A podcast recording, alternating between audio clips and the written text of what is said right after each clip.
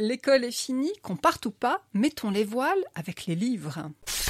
Cette nuit, on part en vacances. Quelle belle idée d'avoir tenté dans cet album à la superbe couverture de fixer la magie des transhumances estivales. Le départ ensommeillé quand tout le monde dort encore, le passage de frontières, les paysages défilent, on est comme dans une bulle dans la voiture familiale. La station-service suréclairée est une oasis dans l'obscurité. Y explorer le rayon des biscuits étrangers, une vraie aventure. Tout est joli, tout est différent. Un album de Charlotte Bélière illustré par Yann de Hesse aux éditions Alice Jeunesse dès 5 ans. En vacances, seul chez sa grand-mère, Jean rêvasse dans la forêt quand soudain voici trois étranges créatures. Cornes rouges, corps blancs dufteux aux interminables bras comme des cordes noires, bec recourbé de vautours. Pas de quoi effrayer Jean, l'enfant solitaire attendri, les Strange Animals, c'est leur nom, de ses yeux de chaton mouillé. Précision, Jean est le seul humain à les voir. Les situations tendres et cocasses se déploient sous le trait élégant et un rien rétro de Fred L. Un album aux éditions Alice Jeunesse des 5 ans. Tout nouveau, tout beau. Dédié à la douceur de l'ennui et au plaisir de rêver, la délicate bulle d'été de Florian Pigier suit un autre enfant seul. Il dessine, poursuit les libellules, nourrit les chats du quartier, une collection de plaisirs minuscules qui forge les plus beaux souvenirs. Édition Hongfei dès 5 ans.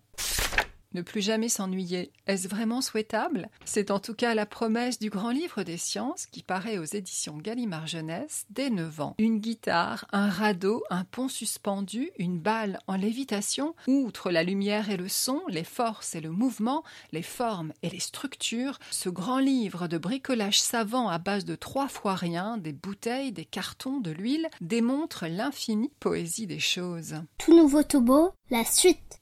Les derniers branleurs, est-ce un roman d'été? Assurément pas. Placé sous la double tutelle de l'attrape-cœur de Salinger et de Booba, rappeur surtout connu du grand public pour avoir mis à sac un duty-free à Orly, le roman de Vincent Mondiaux est aussi provoque que son titre. Âme sensible, s'abstenir, on s'y drogue beaucoup, on y parle sans cesse de sexe, sans beaucoup le faire, on y échange tant d'insultes salaces que si on était à la télévision américaine, il y aurait quasiment un bip tous les trois mots mais c'est ainsi qu'on parle aujourd'hui le plus souvent dans les cours de lycée. Et ce roman qui débute in medias au milieu de l'action en pleine manif pour le climat aux alentours de la gare Saint-Lazare, offre un instantané saisissant de la jeunesse actuelle. Mintuan, Chloé et Gaspard sont trois enfants des banlieues pavillonnaires du 78 qui se connaissent depuis le CE2. Peut-être juste un peu plus que les autres, je m'en foutiste et prompt à s'évader du quotidien via les paradis artificiels. On n'est pas dans Les Misérables, ni le roman d'Hugo, ni le film de Lajli. Leurs parents sont de petits bourgeois, dentistes, diplomates, chefs de rayon, avec dans chaque foyer quand même un cadavre dans le placard, divorce, mariage mixte au Roland néocolonialiste, enfant décédé. Le trio de cancres presque toujours défoncé coule des jours d'un mortel ennui quand débarque dans leur vie Tina, réfugiée congolaise qui vit avec 300 euros par mois et habite seule dans un hôtel social au milieu des champs. La jeune mineure isolée est désignée par la prof principale pour essayer de motiver les trois élèves les plus mal notés de la classe. Vincent Mondiaux situe son roman L'année du bac, ce dernier rite de passage républicain, parce qu'il étudie ces instants fugaces où l'adolescence délaisse ses fulgurances nihilistes et ses à peu près pour se figer à tout jamais dans les lourdeurs et les certitudes de l'âge adulte. Il s'en acquitte avec un mélange unique de finesse et de brutalité, une sensibilité à fleur de peau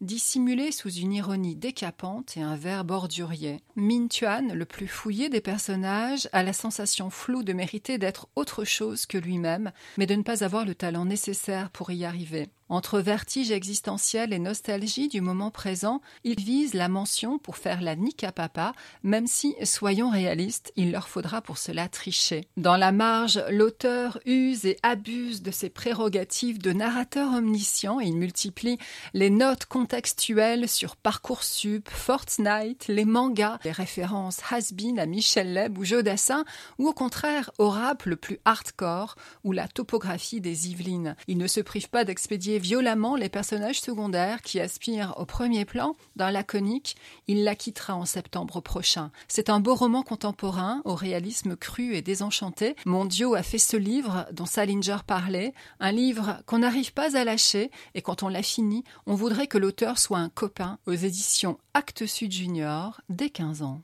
Voilà, c'est la fin de la deuxième saison. Cet été, des rediffusions comme le spécial Albertine, la talentueuse illustratrice suisse, lauréate cette année du Nobel de littérature jeunesse, le prix Hans Christian Andersen. Vous pouvez retrouver nos 40 invités sur le site d'Enfantillage. Comme beaucoup, Enfantillage, privé de ressources, souffre de la pandémie. Si vous avez des idées pour qu'Enfantillage continue, écrivez-nous. L'adresse est à la page de l'émission. Retrouvez les livres de Tout Nouveau Tout Beau sur le site d'Enfantillage. Enfantillage.